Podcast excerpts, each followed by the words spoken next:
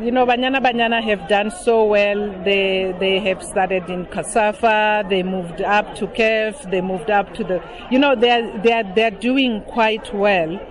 And uh, I'm happy that it's happening with a coach who is a former player and who's South African, and and she's leading the team now to the World Cup. And not only that, is the fact that those girls are not just girls. They are girls who are studying who are having high positions in in in in, in their in their, their, their, their jobs, but on the field they're performing well. And actually, uh, I think we are going to open a debate between Bafana Bafana and Banyana Banyana when it comes to performance because it doesn't matter what teams you are playing against, but it matters when you perform to your best and reach the, the, the, the, the international level and especially now with them, I don't think they are going there as the people who are going to add numbers. They are going there to compete, and and uh, we will be supporting them, and we are proud of those girls. Um, uh, every time when they are playing, I want to watch that game because of they are actually representing us. I think netball is doing very well. It's doing very well, um, and uh, firstly, we, they have a, a, a, very active president. Cecilia is doing quite a good job, and I'm happy to say yes, she's my product. I've mentored her, and now seeing her doing so much, she's doing quite a good job.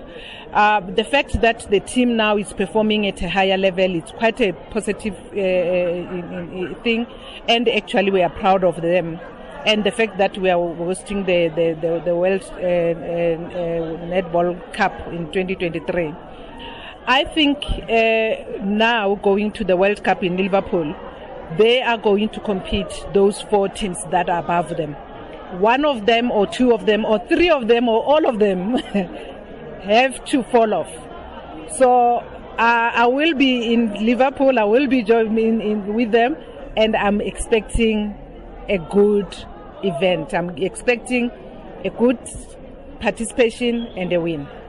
I'm, I'm actually smiling most of the time when I see most of women, uh, whether it's on television, whether it's on sports science, whether it's sports as a business or, or as participants, and how much they are getting, they're creative in, in, in their industries.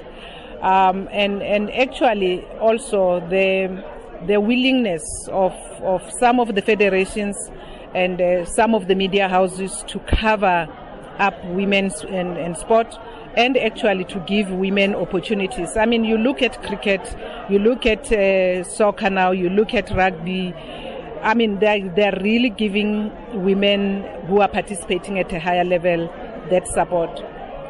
And I wish they could actually go down to make sure that they actually develop sport at a lower level to strengthen the, the national teams. But um, one of the things that excited me is, uh, and having City Press covering a full page of, of women who are in broadcasting, and actually they did that twice in a week.